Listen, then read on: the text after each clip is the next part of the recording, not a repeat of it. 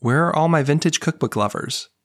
Maybe you like the classics like The Joy of Cooking or one of my favorites, Charleston Receipts.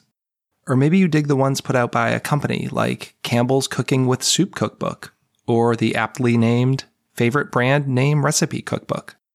On today's show, I have Bobby Hicks, the man behind Retro Recipes Kitchen, an online video series where he cooks the good, the bad, and the weird from those vintage cookbooks.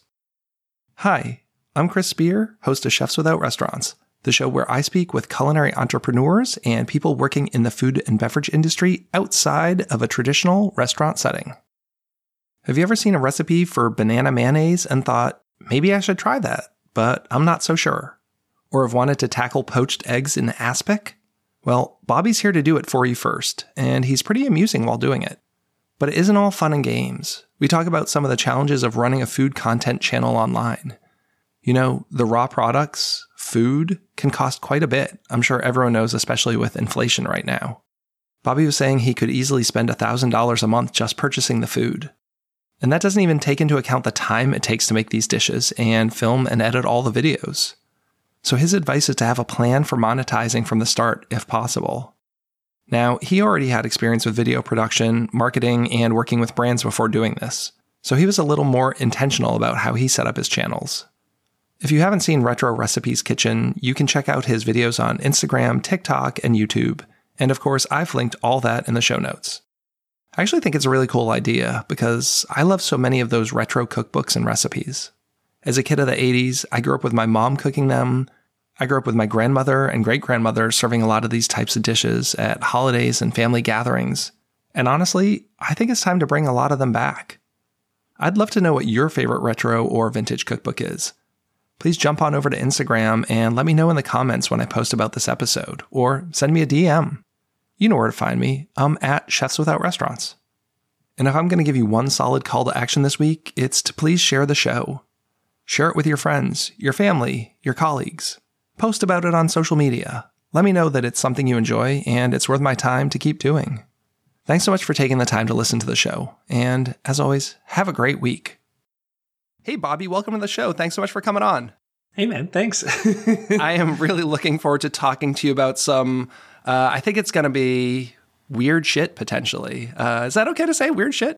I mean, I, I, my entire life is based around weird shit, so you know the, the, it'll be fitting.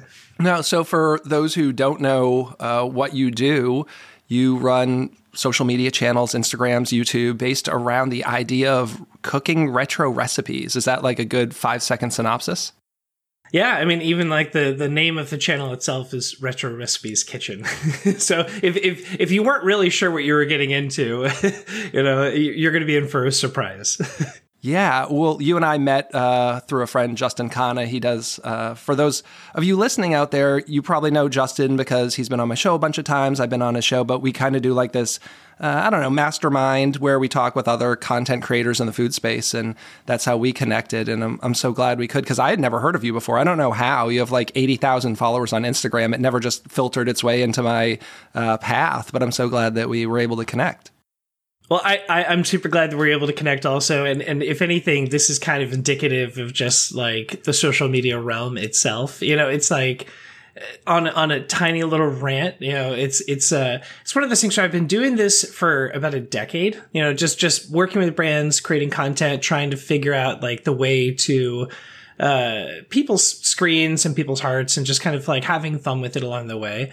And the most difficult thing that I've come across consistently It's just the fact that uh, creating this content, you invest so much of yourself in what you're doing. You you you you don't want to you know kill the babies, as we say. Like you get rid of any of the good stuff, and like you'll you'll sacrifice hours of your day to do this, and then just to find out that it's not shared to really anyone. And it is one of those things where it's like you know algorithmically, you know, it's like we all talk about the algorithm. And it is one of those things where it's interesting because you would think that my channel and, and, Justin's and yours and stuff would be cycled around to other people, but you know, with like-minded interests, but it just never really happens that way. Well, they say in content creation, you really have to niche down, and I think you've done a incredible and insane like I'm looking at you and behind you is this whole retro setup. Like it looks like your living space is retro, so it's not just this posing for 5 minutes a day on the camera. I feel like I mean, is this your whole life? Like do you ever just like get up and put on a normal like sweatsuit and t-shirt? Honestly, I, I actually love to live in a sweatsuit and t-shirt. You know, it's like when I when I'm home uh, and I'm not filming something or editing something, I want to be comfortable. So it's like I'll wear a pullover sweater and I'll wear a t-shirt and I'll wear my Crocs, you know, because like they're just comfy. I can't picture it. Yeah, yeah, but it but it is one of those things where, you know, I I genuinely like enjoy going thrifting. I I love finding vintage clothing and vintage kitchenware and vintage books in particular. And you know, our house is is entirely designed to be um, a studio for each room. And because you know, when my girlfriend and I lived in New York City, you know, it's like we had a studio and then we just made our apartment a studio because we would work with brands. And so it's one of those things where, you know, it's like coming here, we were like, well, let's let's just make every single room a different look, a different style of the same idea.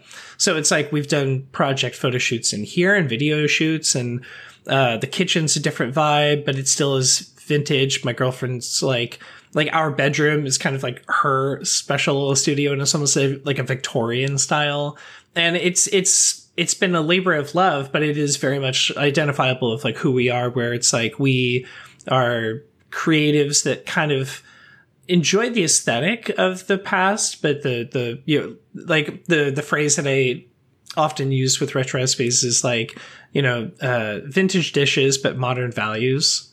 you like know that. Yeah, and so it's it, it's it's kind of one of those things where it's like you know we love the the aesthetic of pretty much everything from like the 60s and before but you know we'll, we'll stick with more modern up to up to date values when did you make the switch to really going with the food stuff? Like I, I, scrolled all the way back through your Instagram and it looked like in kind of mid 2021, you shifted from being this kind of stylish model esque feed of such and then went into food. Like, I mean, like you, your photos are beautiful and I want to find out a little bit about that. But you definitely went from less photos of like you and like what you're out and about doing to food. And then it just kind of ramped up from there to like all food. Mm-hmm. So, um, as as I mentioned, like I've been doing this for about ten years, um, and it's it's one of those things where when I was living in New York, especially, uh, you know, I was represented by an agency, um, and the agency would bring campaign projects, you know, so like I'd work with companies like Nike, with Audi, you know, with Bose, uh, like even J.C. Penney, you know, and a lot of the, a lot of like the projects that would come along would be based around clothing or fashion because that's just what brands had money for you know, around 2021, you know, it's like uh, my agent left, and you know, I, I'm I think it's safe to assume that I'm no longer with them because I haven't heard anything since. you know, and uh, so it's like I knew I had to kind of take things into my own hands, which was really scary. It was one of those things where I've had somebody, you know, one agent or another actually supporting me and and and helping bring me work uh, for the better part of a decade. And when I didn't have that, I had to kind of like you know, do what they did and do it by myself. And so I stuck with what I, I was comfortable with. And I knew that the retro recipe channel, you know, the, the, the cooking videos were just starting to pick up steam, which I, which I, I even tried to tell my agency, I know there's a, I know there's a future with this and I, I can see the ways that I can make this work. And, you know, it's like one of the things that I've always been very good at is, is delivering value for any client that I work with. And I was able to articulate very early on exactly what I wanted to do with retro recipes because again for doing content creation for a decade you know it's like everything that i do has a purpose to it. And i knew that i was going to create retro recipes in a way that could be um, turned into a monetizing property. Before we go too deep, retro recipes, for those who don't know what it is, retro recipes is you're finding old recipes sometimes very strange recipes in like old cookbooks and then making them to see how they come out. Yeah, so I mean like the idea behind rich recipes is is you know, like uh, exactly as you put it. You know, it's like I, I, usually say the good, the bad, and the gelatin. You know, um, and you know, it's it's one of those things where when it started, I kind of just picked like the strangest, weirdest, dumbest shit that I could find. You know, and and would make them, and you know, it's like good, bad, or not. You know, it's like I'd give it a shot, and it was a lot of fun because I would make these dishes and then be super surprised because some of them actually as awful as it would sound, were really delicious.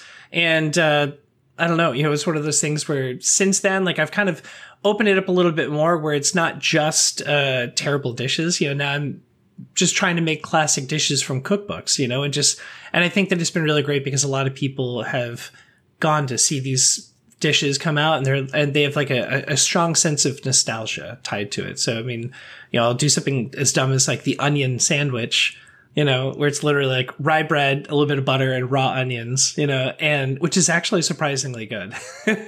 and you know, I'll have like dozens and dozens of people write back against like the hundreds or thousands that are like, you know, that's disgusting, you know, and like I'll have dozens that are like, no, this is amazing. And my grandfather made this or my dad made this. And, you know, it's like he just passed away like, you know, last year. And so this is really just bringing back these great memories. And, you know, it's like, maybe I'll give this a shot or, and it's just a lot of fun because it's like, as dumb as these videos might seem, I, I genuinely think that like they are helpful for a lot of folks, you know, in, in some form or fashion.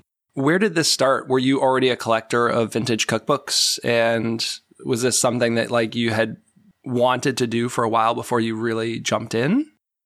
Uh, so I mean, like my background was kind of like, like, or at least my forte was was mostly in um, video production. You know, it's like a decade ago, I, I saw the value in video way before anybody else did. You know, it's like everybody was still kind of focusing on photographs because that's what Instagram was kind of pushing. But I was like, I want to learn video and I have a feeling that that's going to be important. So because I taught myself how to do commercial grade video, you know, and I spent years practicing it and, and learning and, and everything else, my focus uh, was more based around the idea of like, hey, you know what? Let's do something fun and creative during the lockdown in New York. And my girlfriend and I were just kind of stuck inside. It was I, I, I really struggled with that because I was a, I'm a person that would get out. I'm very sociable, and I just had to like figure out something I could do, and I didn't have the space to do it there.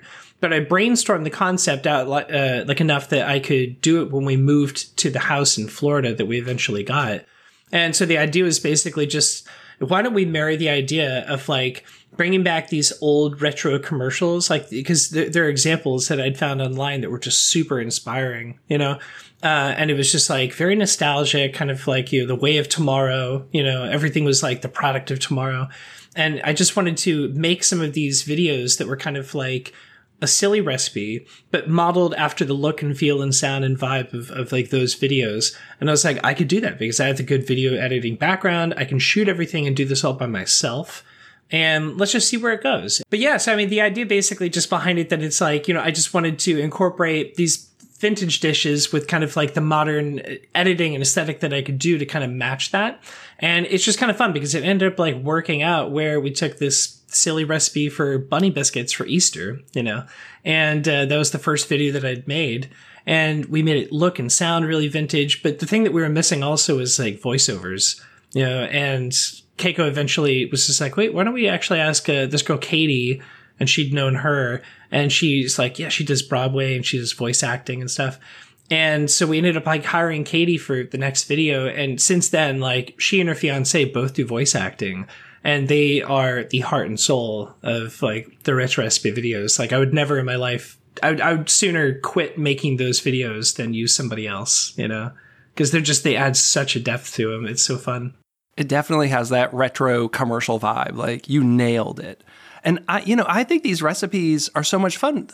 This is, I mean, I don't want to say this is the way I grew up eating, but like kind of, you know, I'm 46. My, you know, I grew up in the 80s and, you know, uh, both my mom and my grandmother were doing these things. Like every brand had their recipes. Like we all eat the green bean casserole, right? Like that just 100%. came off of, you know, the canned mushroom soup and the dry onion thing. Like they needed a way for people to use their stuff. And there's thousands of these cookbooks out there for how to make these like sometimes delicious, sometimes weird, sometimes both, like dishes using uh, companies' products. And all of the recipes that I love that I remember from my childhood are some variant of kind of these things that you do. You know, you go to your grandmother's for Thanksgiving and there's some weird dip on the table and it came off of the box of some product or out of one of those little pamphlet cookbooks. So I, I love this stuff. It's kind of great for me in a sense because it's like if if you've chatted with people that are like food creators, I think that there's something that either like people may or may not talk about, but it's like creating food content is not cheap. You know, it, it's one of those things where, you know, if you were gonna, you know, make a video based around, let's say like steak and potatoes, you know, it's like just to make content for people to, to kind of download and watch for free, you know, that could cost you, let's say 15 or 20 bucks. You know, it's like if you just want to get potatoes, a decent cut of steak, herbs, butter, you know, like the, the smallest little things, they add up so quickly. And so it's kind of fun because like, you know, because of what I do, a lot of it does revolve around canned goods, soups, Campbell soups, you know, like canned fruits and, and, you know, whatever, you know, it, it does make it easier for me to make some of these videos without, uh, breaking the bank per se, because yeah, I was going daily, uh, for about nine months. And, you know, the thing that I think people don't understand is that even though what I'm making is not terribly expensive, I was still spending, I feel like sometimes like a, uh, close to a thousand dollars a month on just like food expenses, you know? And so it's, it's, this kind of ties back into the, like, uh, like with the brand advertising aspect where people should these days actually have a plan set aside or at least like ready for the future.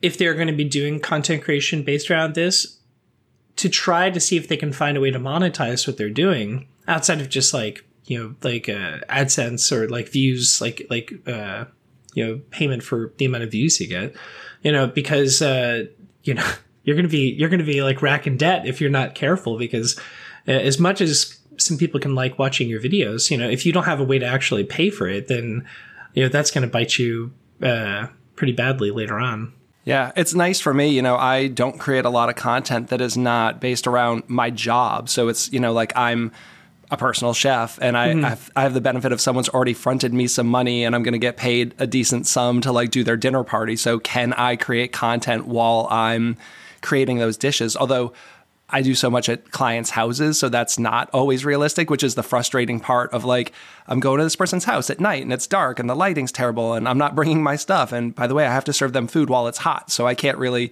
like stop and do a photo shoot in the middle of dinner. So I actually work with leftovers a lot. Like, mm. um, quite often you'll see me doing some of the prep video stuff, but then the next day I'll come home and it's like I saved a little of the potatoes from last night and a little of the pork. And like I can mock up a photo video shoot using the leftovers, but actually doing it on site is next to impossible. Yeah, that's actually a really solid idea, though. It's like I love the I love the the ingenuity of that because again, it's like if you want to do an elevated dish, you know, it, it it's going to take a lot of time, which you know, for somebody that spends all of his days like shooting videos and editing and pitching and stuff, like there is no time.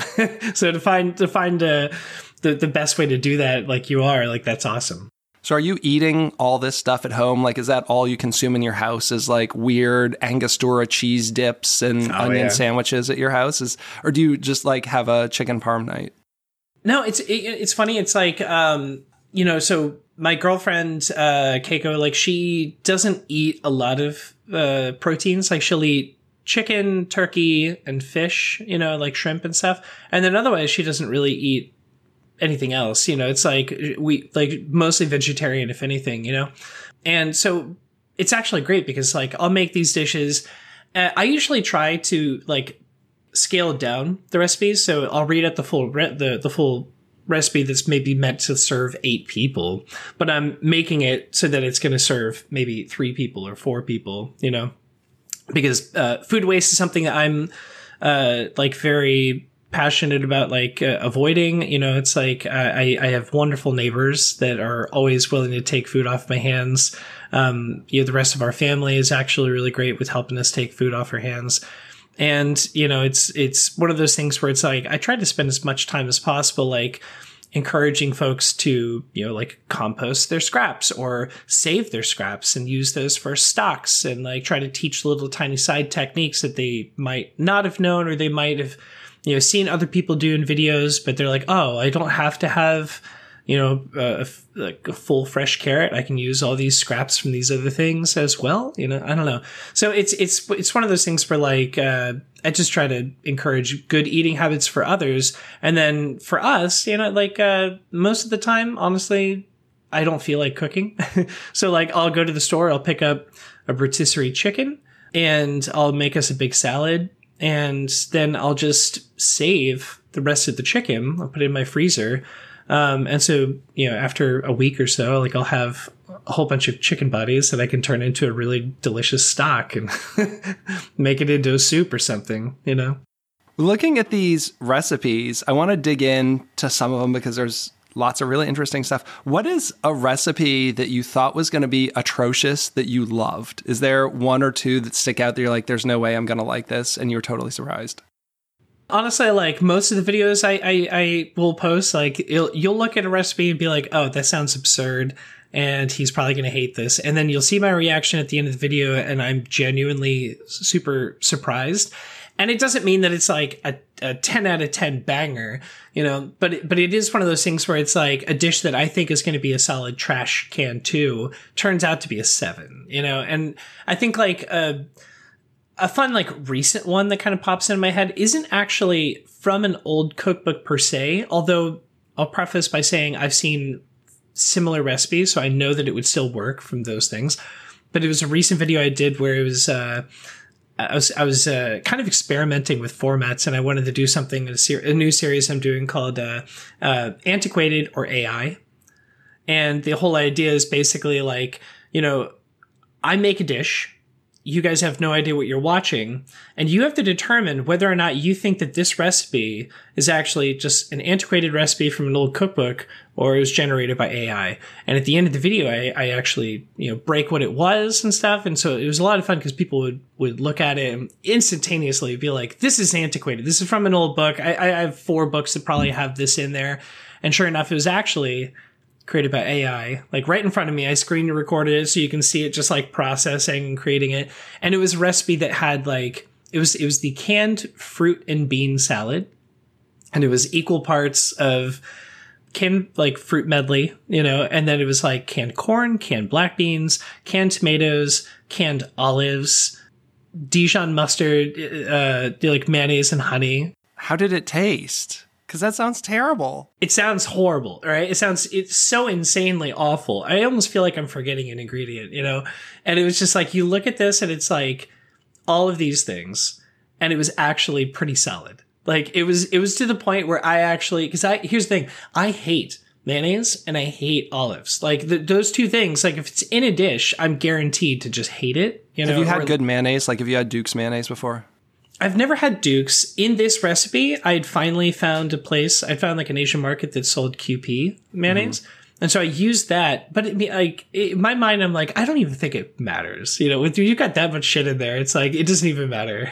This whole like AI thing. What was your prompt for the AI? Like, what are you feeding into it to get a recipe like that? I only did the one run, you know, but I but I had watched some videos before where it's like you kind of have to like go into it with a little element of specificity. So it's like if I just typed in, I I, I think I literally typed in like make me a a weird canned food recipe, you know. And because I said canned food, you know, it was able and weird, it had just enough information to be able to like plug it all together and and roll with it like that. But I've seen other things where it's like if you just say make me a recipe with chicken, it'll give you probably like the most basic thing. So it's like when I do these, like I'll probably, um, like moving forward, like I'm probably going to continue that where it's going to have uh, a particular set of verbiage in there that's actually going to like give it something where it could be related to a retro recipe in some way. So like, you know, make me uh, a, a dish with spam and you know like mustard I don't know, you know, and and or like you know, like uh, potatoes and and uh, pork fat. who knows? You know, it's like and, I and want all of those. I want potatoes with pork fat and spam like all together, like a um, home fries kind of in the morning, or like a hash, like a spam hash. I know. I'm trying to think of like bad examples, and I just even and like, they're all delicious. Can't, I know my brain can't do it. I'm just like, God, that's that worked. Oh, and so did that. What's one of the worst dishes that you've made though that needs to stay in the past? There are a lot. Um, there are a lot. I, I would say the two that come to mind, right? Um, like I, almost any aspic, right, is going to be like a fail for me. Like I've made uh, I've made about three or four different aspics. Um, and an aspic, if anybody doesn't know, is basically like a a dish that utilizes gelatin, and it's almost like taking like a soup and then infusing it with gelatin so that it solidifies, and so it's like a solid kind of like cold serve soup, you know but it's terrible. Um, the the texture of it is just like revolting. And the worst one that I had made, I was actually really surprised by because like it was it was from Julia Child. It was the poached egg and aspic dish, and it's one of those things where it's like I love making poached eggs. It's it's honestly like I get such a kick out of it. It's so fun. I, I enjoy the process. When you get a perfect poached egg, it's great. So to make a poached egg and then like kind of you know add a little bit of aspic in this in this like container and then let it semi set and then put the poached egg on there and surround it. And just like you're going back in, in waves kind of like layering it as you go. And to get this done you know with all the like the mirepoix and stuff that was diced in there and i was just like this is going to be probably not bad. And i got it and i cut it and it was just the most instantaneous like i just wanted to vomit. And i literally like spit it up in the trash can like a second into it. And i had to like put like a blurb you know like over the screen as i did it. It was funny. It made good laughs. But it was one of those things where it's just like aspics never fail. Like they're just the most awful thing in the world. Um, unfortunately a lot of amish recipes that i've tried to cook like the cookbooks themselves are just useless because the Amish cook very intuitively. It's always like family passed down recipes. So they'll be like, and you got to make sure you add this ingredient, you know, and you're just like, you don't, you never even give a recipe on how to make that, you know, it's like, and, and their, their specs are just way, way off. And so like anything I've made that was Amish almost always just kind of like, was just a waste of my day. it's disappointing because I love so much of that food. I used to live in Me like too. near like Lancaster, PA, and I have a lot of those cookbooks, but I, I know what you're talking about. There's so many of those recipes. That's why like my family recipes, I tried to get my mom, my mom cooked almost exclusively from a recipe, but all of my other ancestors didn't. So like we would make my grandmother's New England baked beans. I'm from the Boston area originally. And like my grandmothers would be like, half a pound to three quarters of a pound of this and then like scant amount. But I knew my mother had like measurements. So I'd say, okay, when you make this, how much are you using? Because I wanted to make sure that I had that so that when everyone was gone, I would have some idea of what they were doing. But yeah, I have all these little, um, I have some of my books in front of me, but just, you know, like these little note cardy things with like random recipes on them, but you don't always have the measurements. And trying to figure out some of those family favorites has been a real challenge. There's a recipe that my grandmother made that was like a, seasoned oyster crackers that she always had as like a snack mix. And today it would be like putting like probably like powdered ranch dressing and butter or oil, but I, I can't find the actual recipe with the measurements and I it just doesn't taste the same. Like I've followed some recipes online and the ratios are not of what they were with hers. So I'm, I'm trying to wrangle. Like I think there was a lot of Worcestershire in there and like dry dill, and they're my favorite snack cracker. But nobody in my family can find this recipe. That sounds delicious also. And and it is really funny because like uh, a lot of the like I think what's interesting about the retro recipes that I make is the fact that it's like if you look at if you look at the cooking in a generational kind of aspect, you know, people are always kind of like bagging on like the the food from you know the boomers food you know it's like you always hear this and it's like if you really take a minute and look back and, and, and think of it in a historical sense, it's actually fascinating because you know, it's not like inherently we just had bad food. You know, it's it's more of like the lesson like the recipes that we were making, we were making these because they were passed down to us. This was way before the advent of the internet. You know, this is you know, this is before every house had a, a had a refrigerator. You know, it's like back in the day, you know, your grandma would make something, pass it to your mom, your mom pass it to you. But it's like if your grandma grew up during the Great Depression, where they had nothing, and she didn't have anything to really kind of pass on to you, you know, like her child, you know, as a, as a recipe to pass down. You know, it's like those recipes were built out of necessity. And so a lot of the dishes that you find are as weird as they might sound today, like I find like they're actually usually pretty awesome or or at least like just pretty brilliant because they're able to utilize the most minimal ingredients and create something that that could potentially have flavor from things that you just never really would have expected. So I mean like canned goods, like we don't really like potted meat, but guess what? Potted meat can actually be jacked with flavor. I've made things with like deviled ham that just you open the can and it smells like dog food but then you mix it with a few things. I used amazing. to eat it out of the can, like plain, like because I didn't like mayonnaise, because I think you're supposed to mix that with mayonnaise, right? And I yeah. hated mayonnaise, so I would just like pull off the lid and just sit there with a spoon, which it's so gross. It's been ages since I've done that. I probably should see what that tastes like. But I used to love that as a kid. Would just pop the lid off and just like dig in with a spoon out of the can of deviled ham. Yeah, and it, and it's one of those things where then it, it just kind of gets interesting because then you know it's like you have a different generation of kids that are growing up. Now. It's like the fifties, you know, the forties, fifties, sixties, and it, it's like these people are like it's not like they're just trying to recreate things. This was around the time that like we were starting to bring in more of like a world cultural perspective. People are traveling outside of america now. They were making cookbooks about what's happening over in france what's happening over in spain what's happening over in in uh, like the rest of the entire world. And so then all of a sudden we're finally getting new fresh recipes, but they're bastardized. They're just like the American version because they want to try to make it so that it's like palatable to the to the home and something that they can get at a grocery store.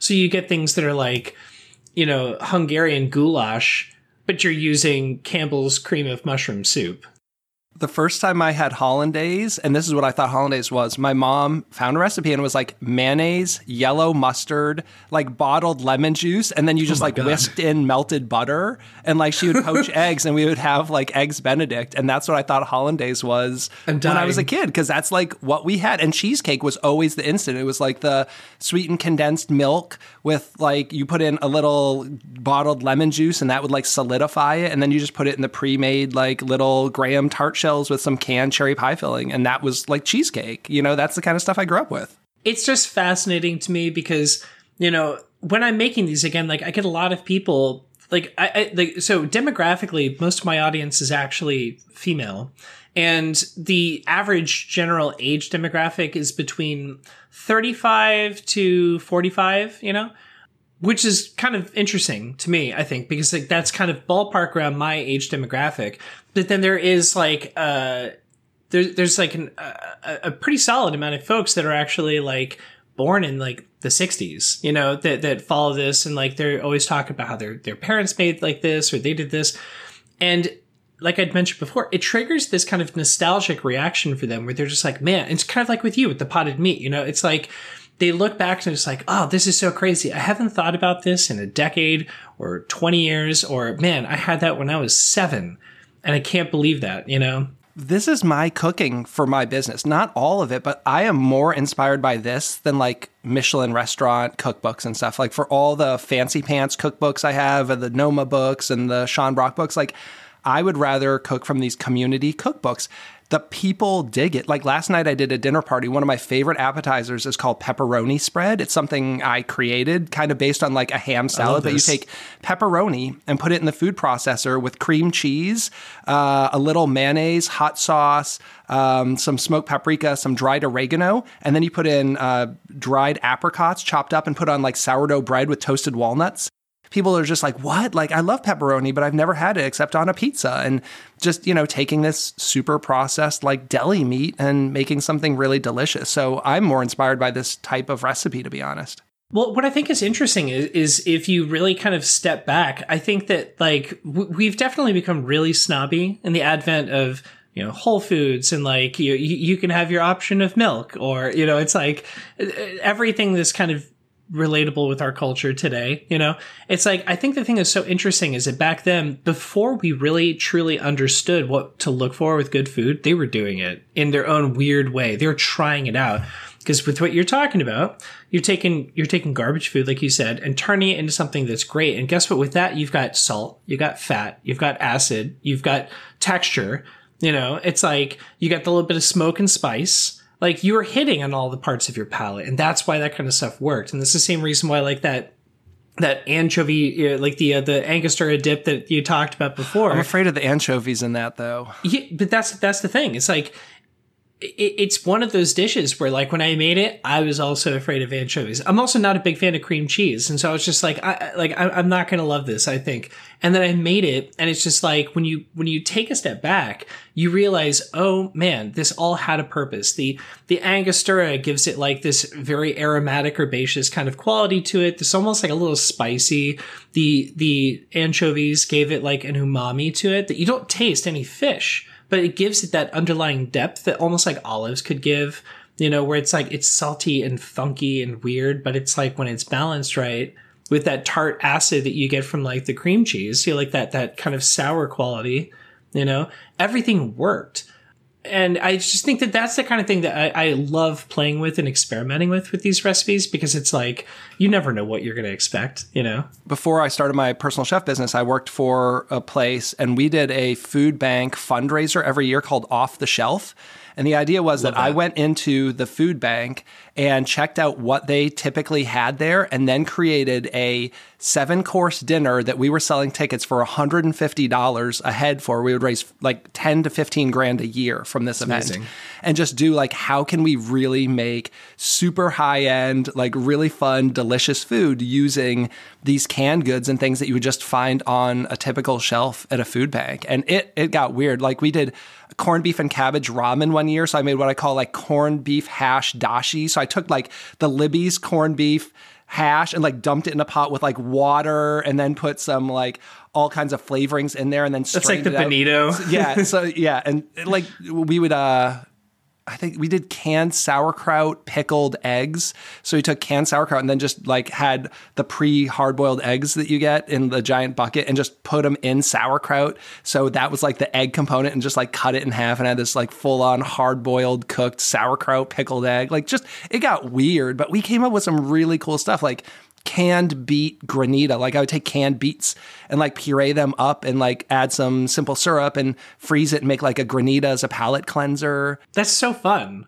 That honestly sounds almost like a top chef elimination challenge. That's kind of where it came out of. Is like as we were brainstorming, like what would be the best way to do one of these fundraiser dinners. I'm like, I can get weird. Like uh, let's just go. And uh, yeah, I've I've posted some of those recipes. I did a trail mix romesco sauce before. Do you know what romesco sauce is? Yeah, of course. Yeah. So like trail mix, like it's got a ton of nuts in there. The chocolate gives it a little something. So almost like a mole e type. So, you know, like, ca- like canned roasted red peppers, canned fire roasted tomatoes. You put like trail mix in a skillet with some olive, like Spanish olive oil and garlic and let it cook down. And then just like puree it all up with the canned tomatoes and canned roasted red peppers.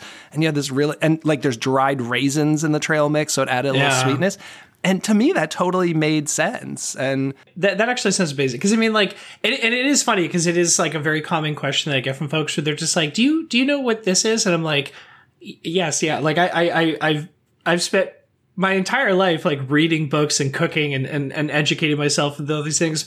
And so it's a fair question when it's like i make really dumb shit like this but I like I I can see exactly what you're talking about. And like when I watch these shows like I can visualize how their brain is working when they're doing this. And I think that something like a, a trail mix romesco sounds like such an awesome idea that I want to do now. I, I, need to like get a lot of these recipes out there because I, I, so many of them I was just winging it, and I should probably go back and like tinker these and just like post on them and um, share them with the world because some of them are delicious.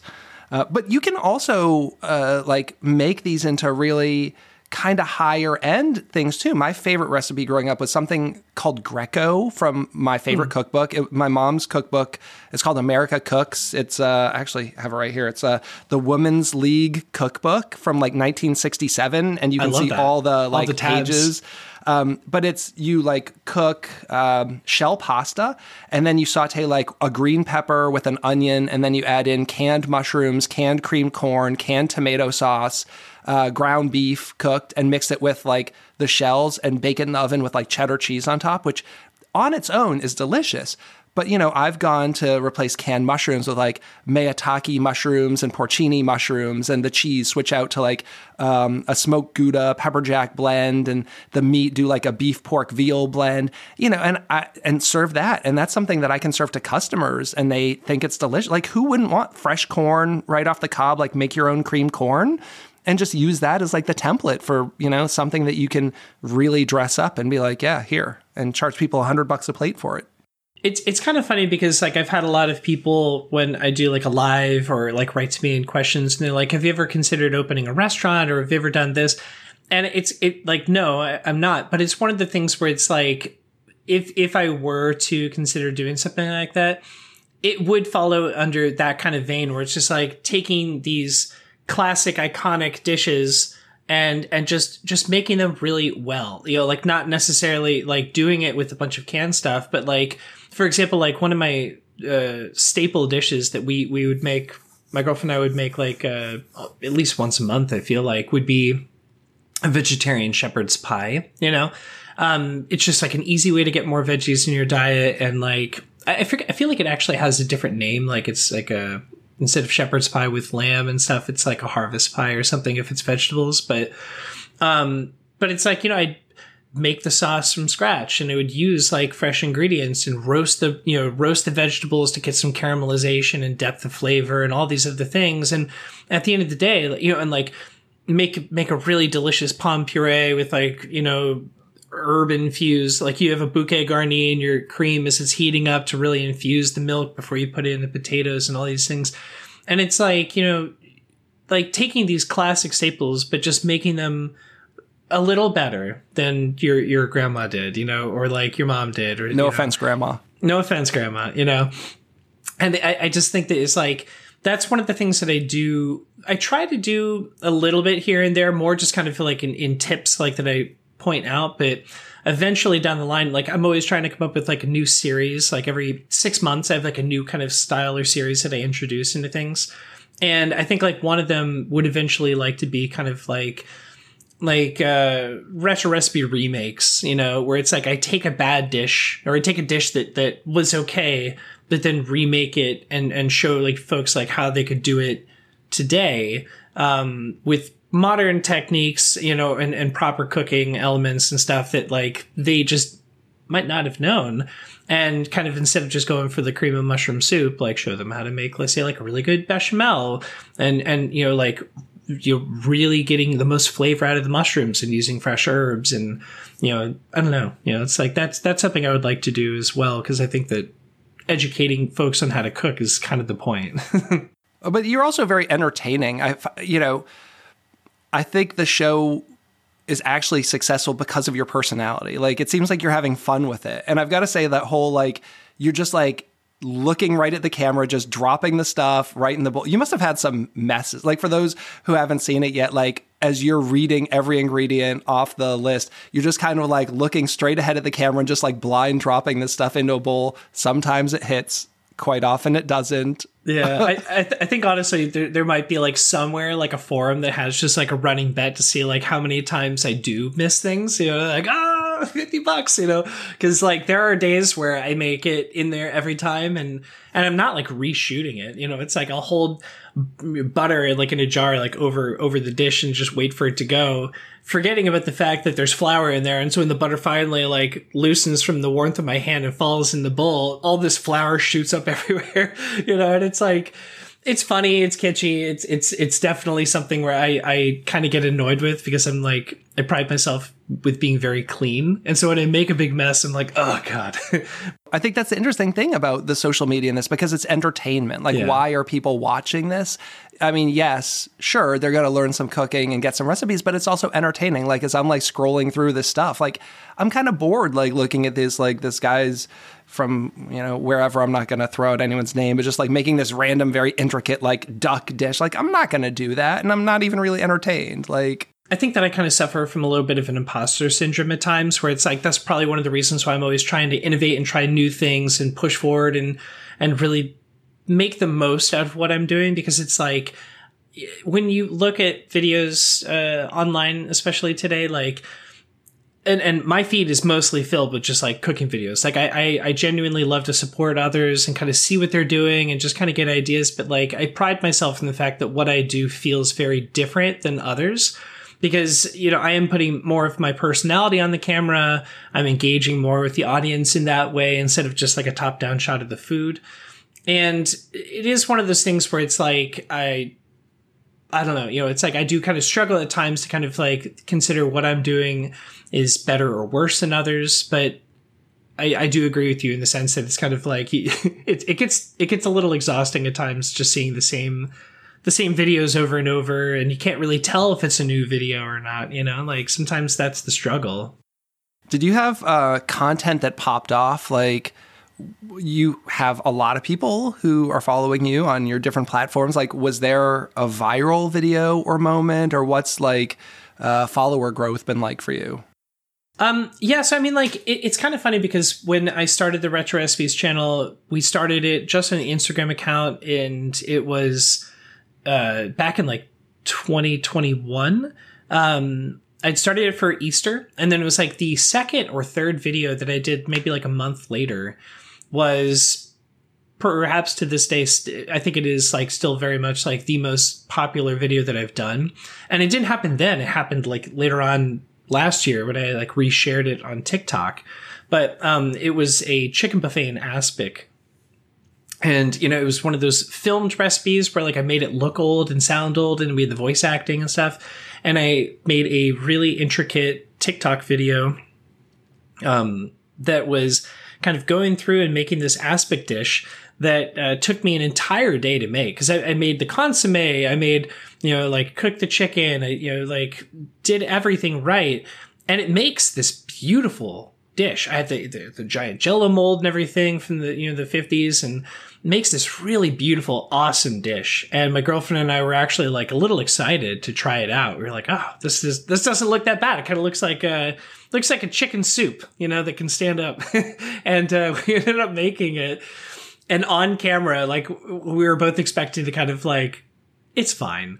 We both took a bite and both of us just couldn't even swallow it. And we're holding it in our mouth, like trying not to like and it's just it's this long long video of like the reaction of us eating it which is like about a minute long at least with edits in there because it was longer. And and just like our just faces just falling apart and just dying because it's like we desperately don't want to eat this but we also don't want to spit it up. And so we're just kind of like trying to hold it in. And people saw that and and it went it was the first like viral video. And this was again like I think maybe like in May or so of last year, just before the algorithm changed. Whereas like I was on average getting, you know, a hundred thousand views, you know, and, and my audience went from zero to, you know, I'd say like maybe 30,000 or something kind of within a few months. And it was amazing because I was like, wow, I found my niche. And then, you know, it's like that video popped and it jumped up to a hundred thousand, you know, followers within like a week which is nuts. That's crazy. Yeah, because I also try to I make it a point to like actively reply back to like as many people as possible. I try to create more of a relationship with my audience rather than just you know, than just kind of like posting content and just ditching it. You know, it's like I think that it's very, very important for like keeping your audience being social on social media. Yeah, exactly, exactly. And I just enjoy it too. I think it's a lot of fun. People have fun with it, and, and you know, it's like you can tell who's been sticking around when you engage more. You know, it's like there's some folks that have been watching these videos for like two years and I know them and I talk to them on a regular basis. Sometimes I follow their accounts because like we become friends, you know? Um, but it's like, you know, when that happened, it got really difficult because I had thousands of comments in that and, and it was one of the first times where I was just like overwhelmed with what was happening. And, that kind of shared with me the idea that like, okay, this is actually working. I can stick with this. I can make more out of this. Um, and since then, I've I've not been chasing after getting the viral hit because uh, you know, like at the end of the day, a viral video doesn't necessarily mean anything. It just means that you're getting exposed to more folks.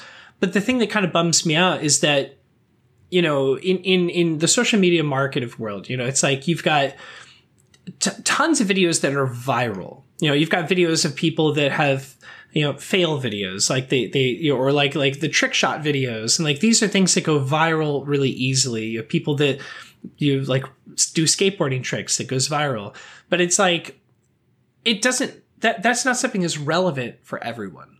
Whereas like i i think food is a universal kind of thing. And so it's one of those things where even though if you were born in india and you're watching a video of me making a really absurd sounding dish, they might still be able to enjoy it just as much as somebody that's in like Idaho, you know?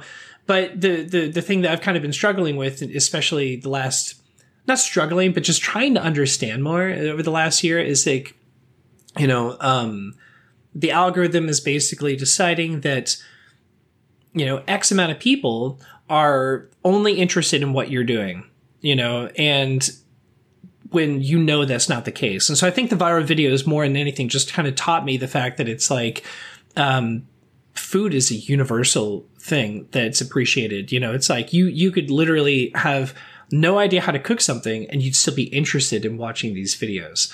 And so that's something I kind of would like to see like an algorithmic change at some point where it's just like instead of kind of putting people in boxes and saying, okay, your audience is only allowed to see this. Maybe like 10% of your audience can see this. Cause oftentimes like this is genuinely like how much exposure you might get. You know, it's just to kind of open things back up a little bit and just let it kind of organically fall into the, the, the accounts where it, it lands. Like every time I consume one piece of content that is not food and beverage, then I only start to see that stuff. And it's like annoying how that works. Like I was going to a, soccer game I don't know, like four months ago or something. So I was like following the teams and stuff on Twitter. And now, like, my For You is all about like soccer and these teams and these players. It's like, I don't really want to see this all the time. Like, I just wanted to like follow the playoffs up until the finale. But like, all of a sudden, it's like, ooh, this guy's really into soccer. Let's just show him that stuff. And it's, it's so weird how that works. Yeah. And, and, and, I mean, the, you know, it goes a little deeper as well, where it's like this kind of ends up being one of those those indicators of kind of like where the society could be heading as well. Because you know for example if if your algorithm is telling you what you like and it's not exposing you to anything else we're going deep now like joe rogan style. You know but if it's not if it's not actually introducing you to the broader world of the variety that, that like we used to be able to see and that we all enjoyed you know that you're not getting exposed to perhaps more intelligent, you know, content, um, you know, more refined content.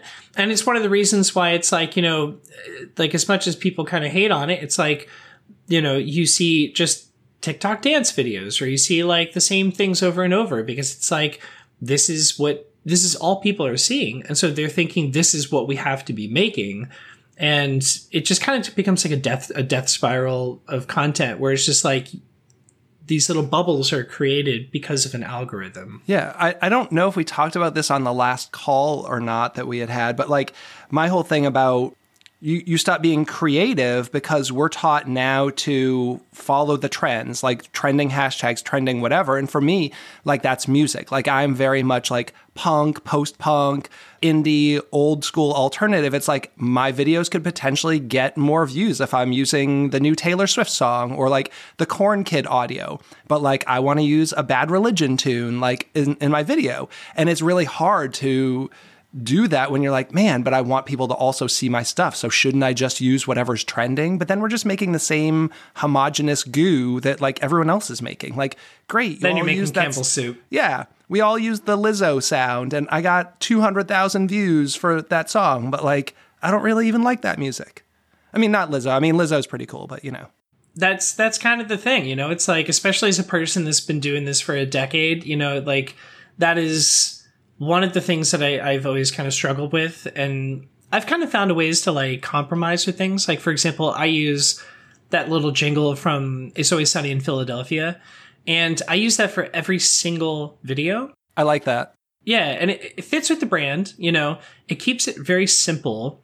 And it's one of those things where, um, you know, it's like a compromise. Like I'm, there, there's a lot of other stuff that I would love to probably also use, but it, but it might not be relevant. And so I think if you're able to kind of like step back and find a happy medium and like find something that is, is trending, you know, cause like that's where I discovered it. It's like, oh, that's actually a trending audio sample. I'll use that because it also fits with the kind of the content that I make.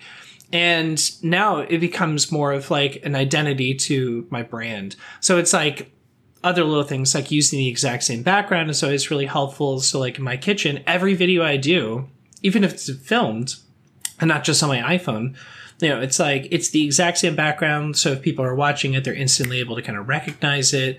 You know, use the same audio, uh, same intros. You know, it's like on this episode of Bring It Back or Stay in the Past, we're making the such and such from. How many times do you muddle that? Because you say it so fast. Like, do you have to reshoot that a lot? Because I don't know that I could get that out so quickly.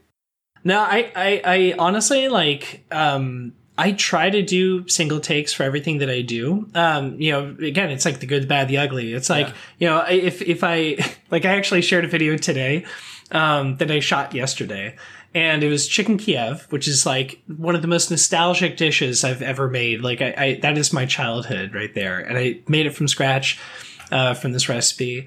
And as I'm getting ready to eat it, I'm just like, I'm talking about how this transported me back to being a kid. And then as I'm doing that, getting ready to take a bite, like the, the whole thing falls off the fork and it just looked down like, oh man, you know, but it's like, that's the, that's the goods, you know, it's like, that's the stuff that, uh, like I actually even just the other day, I did a video where I said exactly to your point. I was like, on this episode of Bring It Back or Stay in the Past, we're making the, and I realized I forgot what year, because I always say the, the title of the recipe and what year it came from. And I stop myself and I'm like, what year is it again? You know, and then I go back and I say it again, like I used it, you know, because I think it is really funny to show like the, the mistakes. Are all your reactions done for the first, like the first time you try a bite, is it always on camera?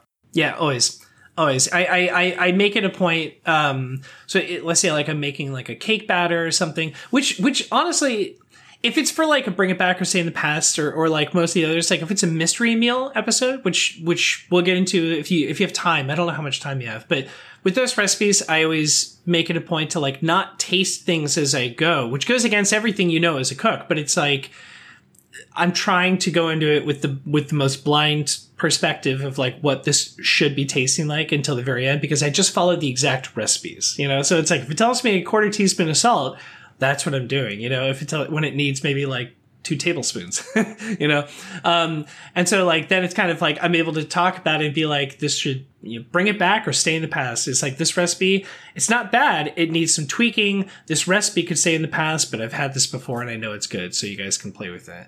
And that whereas like with mystery meals, like that's where I bring guests in and it'll be like a you know a chef or a friend or a celebrity or something like this will come in and they'll give me a recipe with just the ingredients you know and no instructions i have no title i have no idea what the dish is supposed to be and they'll also send me three video hints and so I save the video hints my phone, but everything else is isolated. So I've never looked at the hints. I've never looked at the actual recipe. I just see the ingredients. I'll prep the ingredients and then I've got 60 minutes to basically make a dish from that and I try to get it as close as what I think it might be. And so it's a lot of fun because it's like, you know, those are it's it's also used as like a proof of concept for a show uh, concept that I've been like pitching, but it's like kind of fun between the competition and silliness and you know it's got like the the ability to bring people in that that have like larger platforms or might be like talented chefs you know yeah i saw dan churchill you've worked with on there and he's he's uh he's a pretty great guy and chef and has a large audience and yeah i've known dan i've known dan for a little while um, back in new york and stuff. And you know, it's funny because it's like i reached out to him and it, it took us oh, like six months to kind of like really lock down a time because he's just the busiest person i've ever met you know? And it, but it's fun because it's like you know the way i try to pitch it is like it, take if you give me 10 minutes of your day you just all you have to do is choose a recipe and then just do a little intro, read the ingredients, say three hints, and then you're done, you know, and then I'll take care of all the rest of it. And so then that way, like I have the ingredients, I film everything, I cut it, and then I use it as an opportunity to kind of like help promote people as well. So it brings my audience a little exposure into their world so that, hey, you know, like they might not have actually people may have seen Dan's videos before, but they might not have known that Dan also makes a chorizo line, like a vegan chorizo, or like they might not have known that, you know, he's on the Drew Barrymore show, you know, or might not know him at all. I love that. Like having a community of like minded people, not even always like minded, but just kind of in the same space. And uh, how do you work together and do some cool stuff? That's why I love having this podcast, like having you on. Thank you. Yeah. It was great having you on the show today. Thanks, guys. All right. Well, thanks so much. As always, this has been Chris with the Chefs Without Restaurants podcast. Thanks for listening and have a great week. Go to chefswithoutrestaurants.org to find our Facebook group, mailing list, and chef database. The community's free to join. You'll get gig opportunities, advice on building and growing your business, and you'll never miss an episode of our podcast. Have a great week.